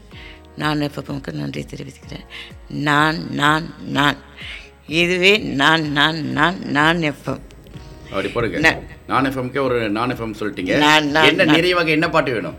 என்னுடைய இது இருக்கு வந்து ஆண்டுக்கு ஆண்டு சேதிக்கு சேதி. வானிலை தின நிகழ்ச்சிக்காக ஆண்டுக்கு ஆண்டு சுபதினம் சுபதினமா மணியோசி படத்தில் மணியோசி. சீர்காழி கோவிந்தராஜன் பாடின பாட்டு கேட்குறீங்க இல்லையா? சரி மணியோசையிலேருந்து நல்ல அந்த ஓசை வந்து காதில் வந்து நிறையட்டும். உங்களுடைய எல்லா விதமான செயலுக்கும் எங்களுடைய அன்பான வாழ்த்துக்கள்மா. நன்றி. ஓகே இன்னைக்கு மாண்புமிகு லிசனர் நிகழ்ச்சியினுடைய சிறப்பு விருதினராக காரம்பாக்கம் லக்ஷ்மி வந்திருந்தாங்க. அவங்க கிட்ட தான் பேசியிருந்தோம். அடுத்த வாரம் இன்னொரு லிசனர் நீங்கள் தான் இருக்கலாம். நீங்கள் உங்களை பற்றின குறிப்புகள் கருத்துக்கள் அந்த நிகழ்ச்சியில் பங்கெடுத்துக்கணும்னு தெரியப்பட்டீங்கன்னா எங்களுக்கு மின்னஞ்சல் வழியாக தெரியப்படுத்துங்க. எங்களுடைய மின்னஞ்சல் முகவரி Naan media twenty twenty at Gmail dot com N A A N M E T A A twenty twenty at Gmail dot com என்கிற எங்களுடைய மின்னஞ்சல் முகவரிக்கு நீங்கள் அப்படியே உங்களுடைய கருத்துக்களை அதே போல் இந்த நிகழ்ச்சியில் பங்கெடுத்துக்கணும் அப்படின்றதையும் குறிப்பிட்டு அனுப்பி வச்சிங்கன்னா கண்டிப்பாக உங்களை நாங்கள் வந்து கூப்பிட்றோம். சரியா? அதே போல் எங்களுடைய வாட்ஸ்அப் எண்ணுக்கு வாட்ஸ்அப் எண்ணில் கூட நீங்கள் வந்து தொடர்பு கொள்ளலாம். எங்களுடைய வாட்ஸ்அப் எண் உங்களுக்கு டிஸ்கிரிப்ஷனில் போட்டிருக்கேன். நீங்கள் பாருங்கள் அதே போல் எங்களுடைய வெப்சைட்டு நான் மீடியா டாட் ஐஎன் அப்படிங்கிற இணையதளம் வழியாக கூட நீங்கள் தெரிஞ்சுக்கலாம். சரியா? இன்றைக்கி நிகழ்ச்சியை நம்ம வந்து வானொலியில் இப்போ கேட்டுட்ருக்கோம் இந்த கேட்டு முடித்த பிறகு நீங்கள் அப்படியே பாட்காஸ்டிங்கில் ஸ்பாட்டிஃபைல போய் கூட எங்களுடைய தளத்தில் நீங்கள் தொடர்ந்து கேட்கலாம். எப்போவான நிகழ்ச்சியை வந்து நீங்கள் செவிமடுக்க முடியும். அது மட்டும் இல்லை இடையில் வரக்கூடிய பாடல்கள் இல்லாமல் முழுக்க முழுக்க ஒரு நேர்காணலை மட்டுமே நேரடியாக கேட்கறதுக்கான ஒரு வாய்ப்பு இருக்குது சரியா? ரொம்ப சந்தோஷம். அனைவருக்கும் இதயம் நிறைந்த வானொலி தின நல்வாழ்த்துக்களை தெரிவிச்சுக்கிட்டு விடைபெறுகிறேன். மீண்டும் அடுத்த ஒரு ஆகச் சிறந்த சிறந்த நிகழ்ச்சியில் உங்களை சந்திக்கிறேன். அன்பு வணக்கங்களையும் வாழ்த்துக்களையும் சொல்லி விடைபெற்றுக் கொள்ளும் நான் என்றென்றும் உங்கள் நேசத்திற்குரிய நாகா. நன்றி. வணக்கம்.